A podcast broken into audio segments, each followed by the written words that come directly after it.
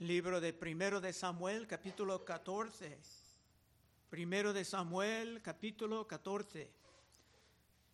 Dejamos el último estudio con Saúl y sus tropas en gran peligro. Los filisteos estaban furiosos y dispuestos a atacar. Esto podemos ver regresando por un momento a Primero Samuel trece cinco para captar el contexto. Entonces los filisteos se juntaron para pelear contra Israel. Treinta mil carros, seis mil hombres de a caballo y pueblo numeroso como la arena que está a la orilla del mar. Y subieron y acamparon en Micmás, al oriente de Bet-Aven. Cuando los hombres de Israel vieron que estaban en estrecho, porque el pueblo estaba en aprieto, se escondieron en cuevas, en fosos, en peñascos, en rocas y en cisternas.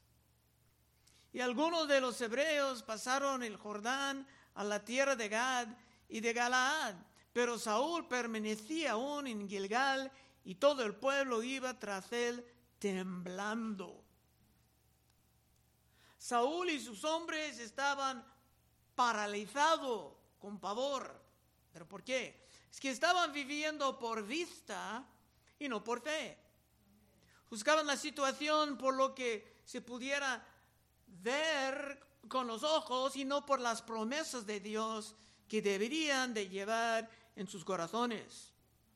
Saúl era por el momento pasivo, paralizado. Pero no todos eran así. Versículo uno. Aconteció un día que Jonatán, hijo de Saúl, dijo a su criado que le traía las armas: ven, pasemos a la guarnición de los filisteos que está de aquel lado. Y no lo hizo saber a su padre. También tenemos que recordar que los hebreos ni tenían armas, no tenían ni lanza ni espadas, a lo mejor tenían picos y palos. Pero Jonatán tenía una espada y su padre. Jonatán no dijo nada de esto a su padre, sabiendo que su padre no pudiera ver en esto la posibilidad de una gran victoria. Dos, y Saúl se hallaba al extremo de Gabaá, debajo de un granado que hay en Migrón. Y la gente que estaba con él era como seiscientos hombres. Estaba sentado debajo de un árbol, esperando. Era pasivo, porque no sabía qué hacer. Pero su hijo era activo, porque andaba por fe y no por vista. Tres, y Ahías, hijo de Itob, hermano de Ikabod, hijo de Finees, hijo de Elí, sacerdote de Jehová en Silo, llevaba el efod, y no sabía el pueblo que Jonatán se hubiese ido. Esto está mencionado para mostrarnos que Saúl tenía sacerdotes a su lado, pero estos eran de la familia de Elí, que era también rechazado por Dios. Así que tenemos un rey rechazado con sacerdotes rechazados. Cuatro, y entre los desfiladores por donde Jonatán procuraba pasar la guarnición de los filisteos, una guarnición era como una pequeña fortaleza. Había un peñasco agudo de un lado y otro del otro lado, y el uno se llamaba Boces y el otro Cené. Lo que Jonatán quería hacer parecía imposible. En términos militares no tenía sentido, pero Jonatán estaba pensando más bien en términos de la sobrenatural y no en la ciencia normal de la guerra. Cinco, uno de los peñascos estaba situado al norte, hacia Micmas, y el otro al sur, hacia Gabaá. Dijo pues Jonatán a su paje de armas: ven, pasemos a la guarnición de estos incircuncisos, quizá haga algo Jehová por nosotros. Pues no es difícil para Jehová salvar con muchos o con pocos. Conociendo las escrituras, Jonatán sabía que en la historia del pueblo de Dios, era normal para Dios desear mostrar su poder en las situaciones imposibles para recibir toda la gloria. Pero Jonatán también sabía que Dios no estaba obligar, obligado a ayudarle en este ataque. Jonatán, por eso dijo quizás, Jonatán estaba dispuesto a arriesgar a su propia vida como una forma de oración muy seria. Siete. Y su paje de armas le respondió: haz todo lo que tienes en tu corazón, ve, pues aquí estoy contigo a tu voluntad. En este momento, su ayudante pudiera decir: no, de ninguna manera. Eso es una locura, un suicidio. Pero su ayudante también tenía gran fe en el Señor.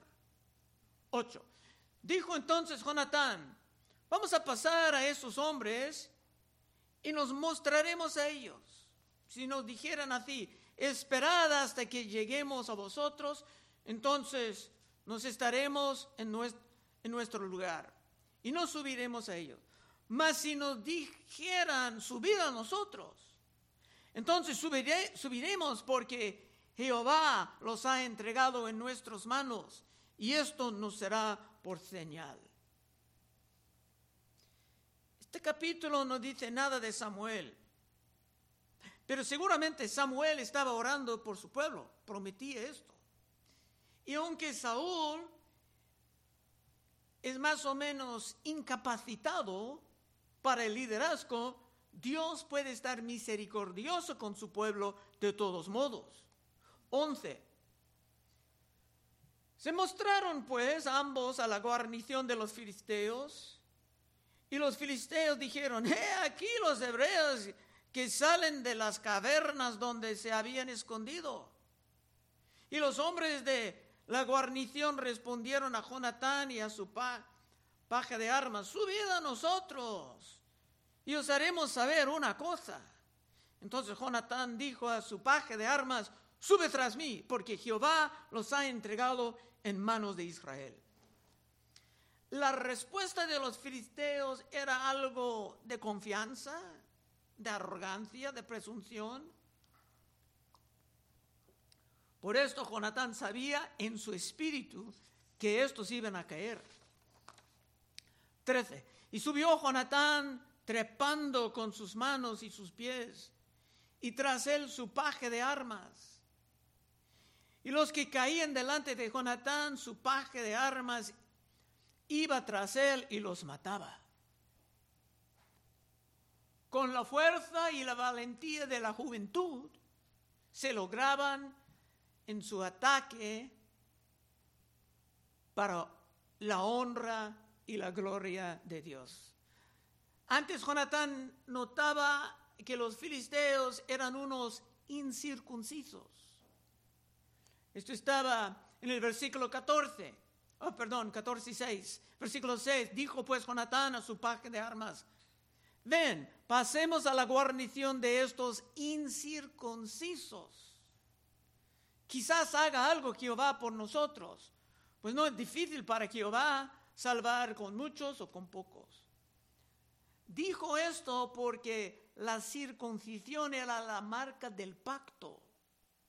Los hebreos estaban en pacto con Dios y los filisteos no estaban en pacto con Dios. Y por esto los hebreos deben de ganar la batalla. David hablará de la misma manera en unos capítulos más adelante, hablando de Goliat, el gigante. Primero de Samuel diecisiete, veintiséis dice: entonces habló David a los que estaban junto a él diciendo: ¿qué hará el hombre que venciere a este filisteo y quitare el oprobio de Israel? Porque ¿quién es este filisteo?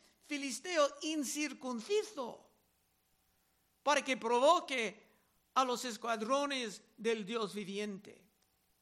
Tanto David como Jonatán eran hombres que pensaban en términos del pacto, esperando la derrota para los que no estaban en pacto con Dios. Por esto y por muchas otras razones, David y Jonatán van a formar una amistad muy estrecha. catorce. Y fue esta primera matanza que hicieron Jonatán y su paje de armas, como veinte hombres, en el espacio de una media yugada de tierra. Seguramente Jonatán y su ayudante eran muy satisfechos con esto. Pero Dios no, sino que Dios deseaba hacer muchísimo más para honrar esa fe extraordinaria. quince. Y hubo pánico en el campamento, por el campo, está hablando del campamento de los filisteos, y entre toda la gente de la guarnición y los que habían ido a merodear, también ellos tuvieron pánico, y la tierra tembló, hubo pues gran consternación. Algo grande estaba empezando, y casi todos estaban afectados. dieciséis. Y los centenales de Saúl vieron desde Gabaá de Benjamín como la multitud estaba turbada, e iba de un lado a otro, y era deshecha. Entonces Saúl dijo al pueblo que estaba con él: pasad ahora revista y ved quién se haya ido de nuestros. Pasaron revista, y he aquí que faltaba Jonatán y su paje de armas. Saúl sabía que esto no pasaba por accidente, sino que alguien ha montado un ataque que estaba causando grandes movimientos entre los filisteos, y ni tenían permiso de Saúl. dieciocho. Y Saúl dijo a Ahías: trae el arca de Dios, porque el arca de Dios estaba con los hijos de Israel. Pero aconteció que mientras aún hablaba Saúl con el sacerdote, el alboroto que había en el campamento de los filisteos aumentaba e iba creciendo en gran manera. Entonces dijo Saúl al sacerdote: detén, detén tu mano. Saúl era muy inconsistente en sus decisiones. Primero deseaba inquirir con Dios, y de repente dijo que no. Muy inestable. veinte. Y juntando Saúl a todo el pueblo con que él estaba, llegaron hasta el lugar de la batalla, y he aquí que la espada de cada uno estaba vuelta contra su compañero, y había gran confusión. Eso quiere decir que los filisteos estaban atacando el uno al otro. Jonatán, por el poder de Dios, empezaba algo increíble.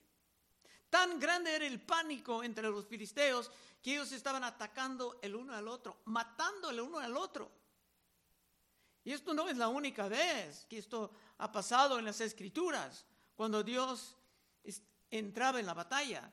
Los filisteos tenían las espadas, pero estaban usándolas para matar a ellos mismos. veintiuno. Y los hebreos que habían estado con los filisteos de tiempo atrás y habían venido con ellos de los alrededores del camp- al campamento, se pusieron también del lado de los israelitas que estaban con Saúl y con Jonatán. Había unos que antes, como traidores, se fueron al lado de los filisteos, pero ahora, con el gran pánico, se regresaban al lado del pueblo santo. veintidós. Asimismo, todos los israelitas que se habían escondido en el monte de Efraín, oyendo que los filisteos huían, también ellos persiguieron en aquella batalla. Así salvó Jehová a Israel aquel día.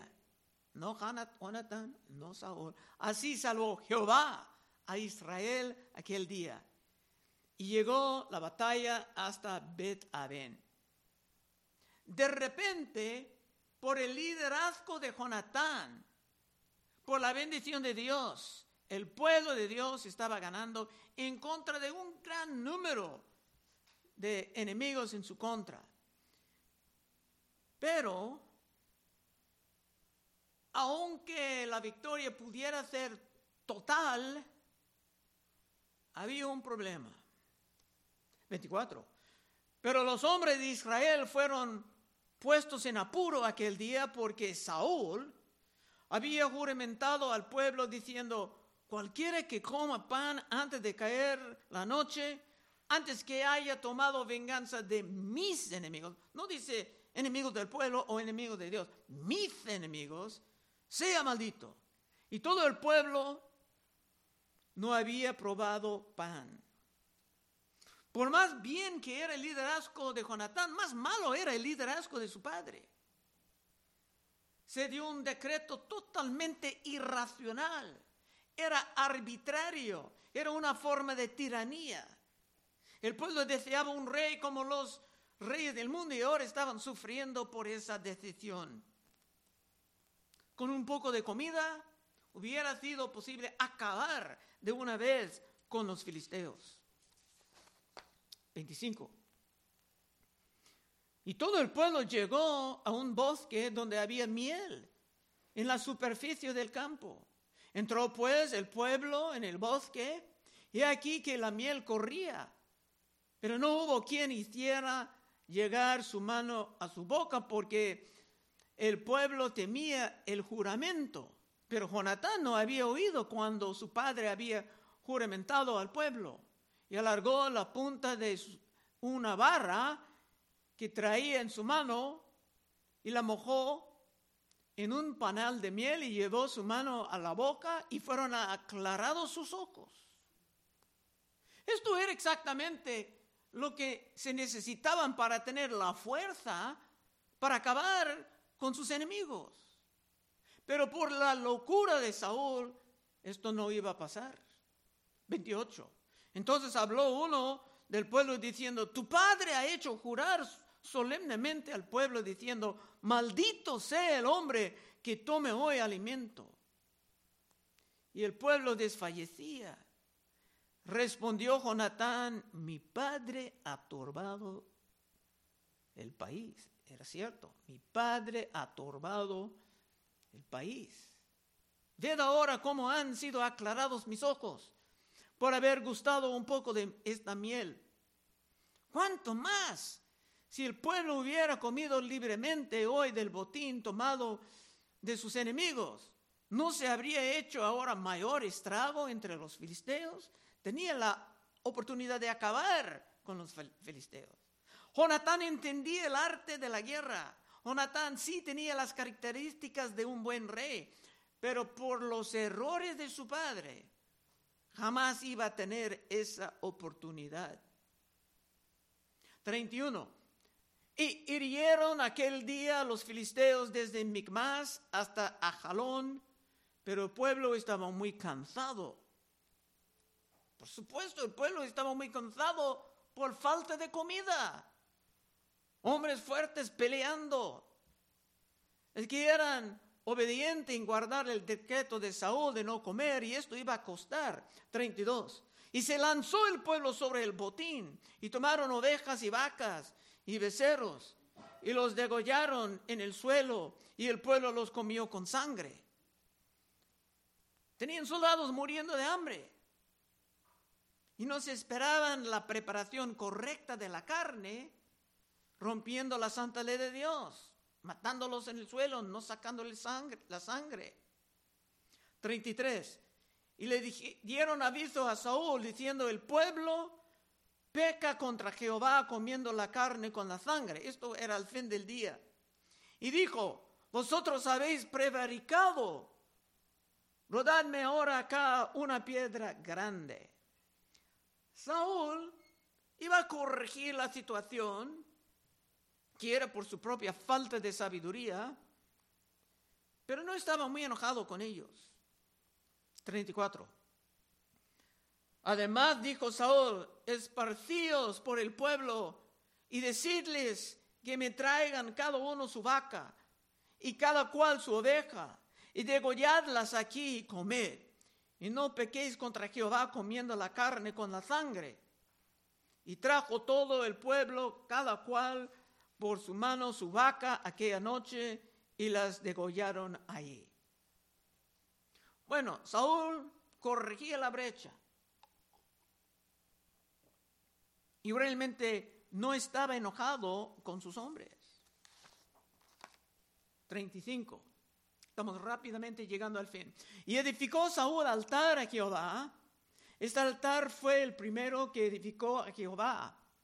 Y dijo Saúl: descendamos de noche contra los filisteos y los saquearemos hasta la mañana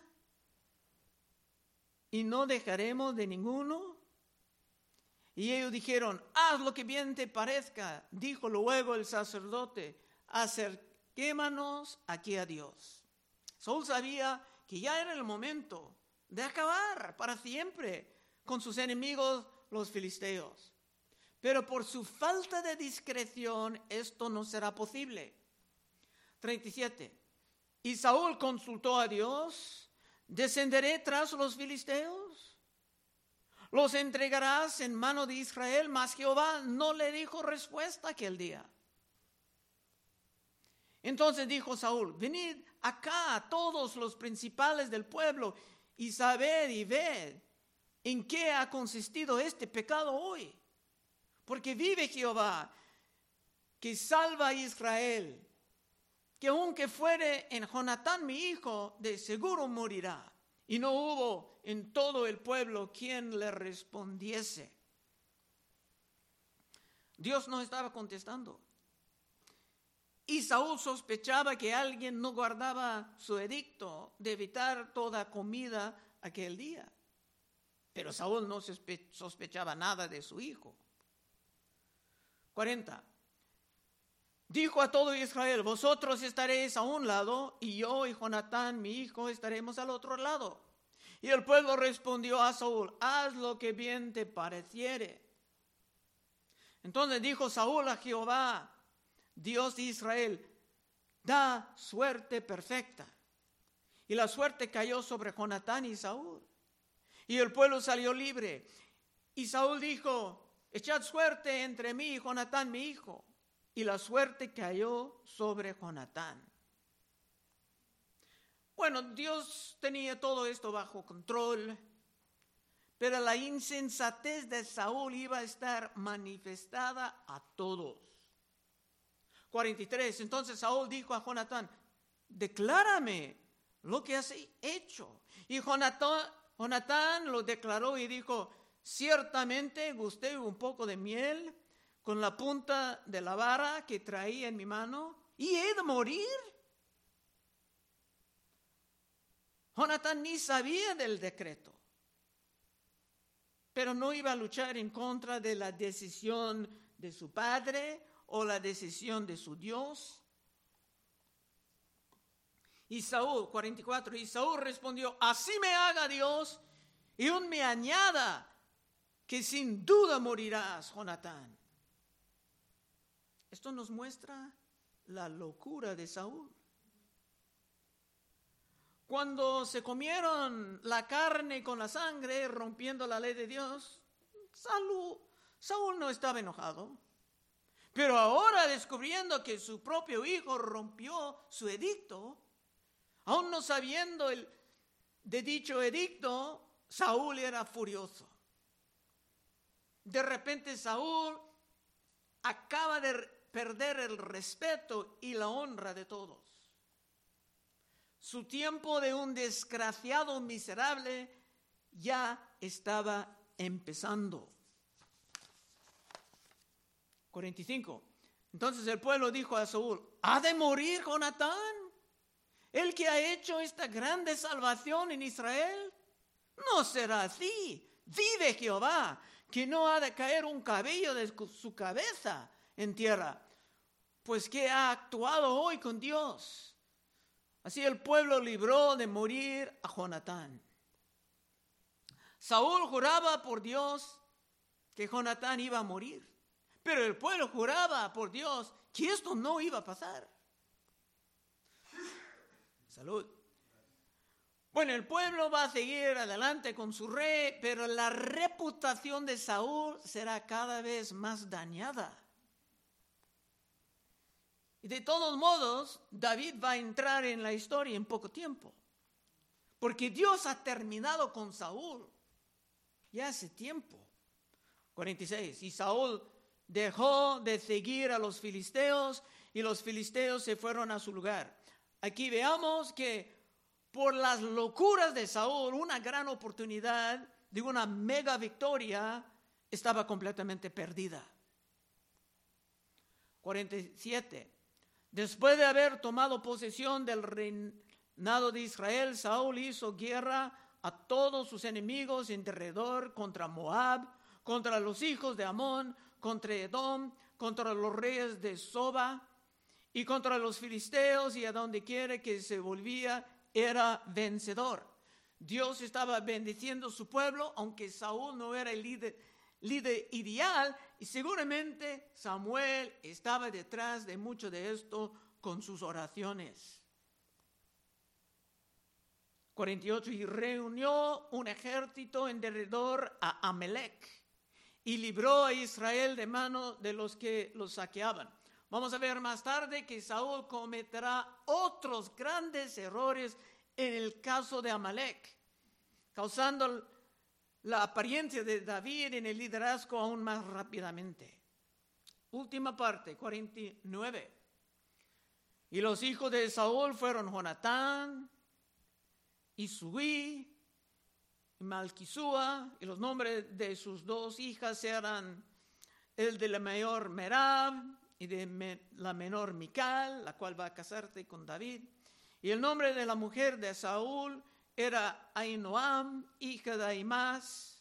Y el nombre del general de su ejército será Abner, hijo de Ner, tío de Saúl, porque Cis, padre de Saúl, y Ner, padre de Abner, fueron hijos de Abiel.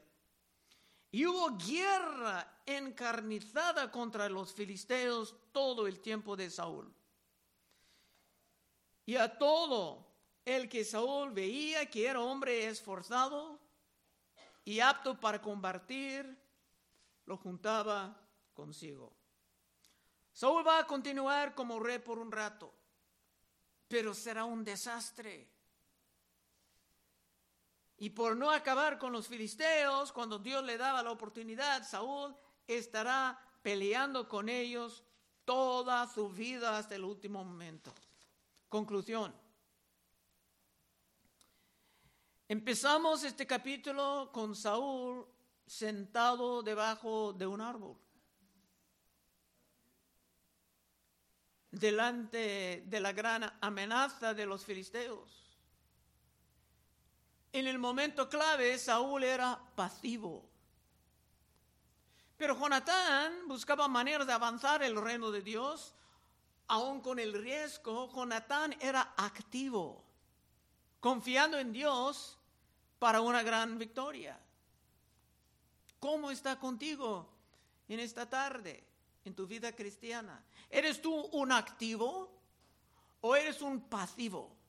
¿Eres activo como Jonatán o eres más bien pasivo como Saúl, siempre sentado? Si quieres vivir como un activo, aprovechando del tiempo en el día malo, puedes pasar al frente en unos momentos y oraremos contigo, sabiendo que el diablo siempre es más feliz viendo a los hermanos pasivos, dejando la victoria a la maldad. Vamos a orar. Oh Padre, te damos gracias, que hay mucho en este libro antiguo de la historia del pueblo.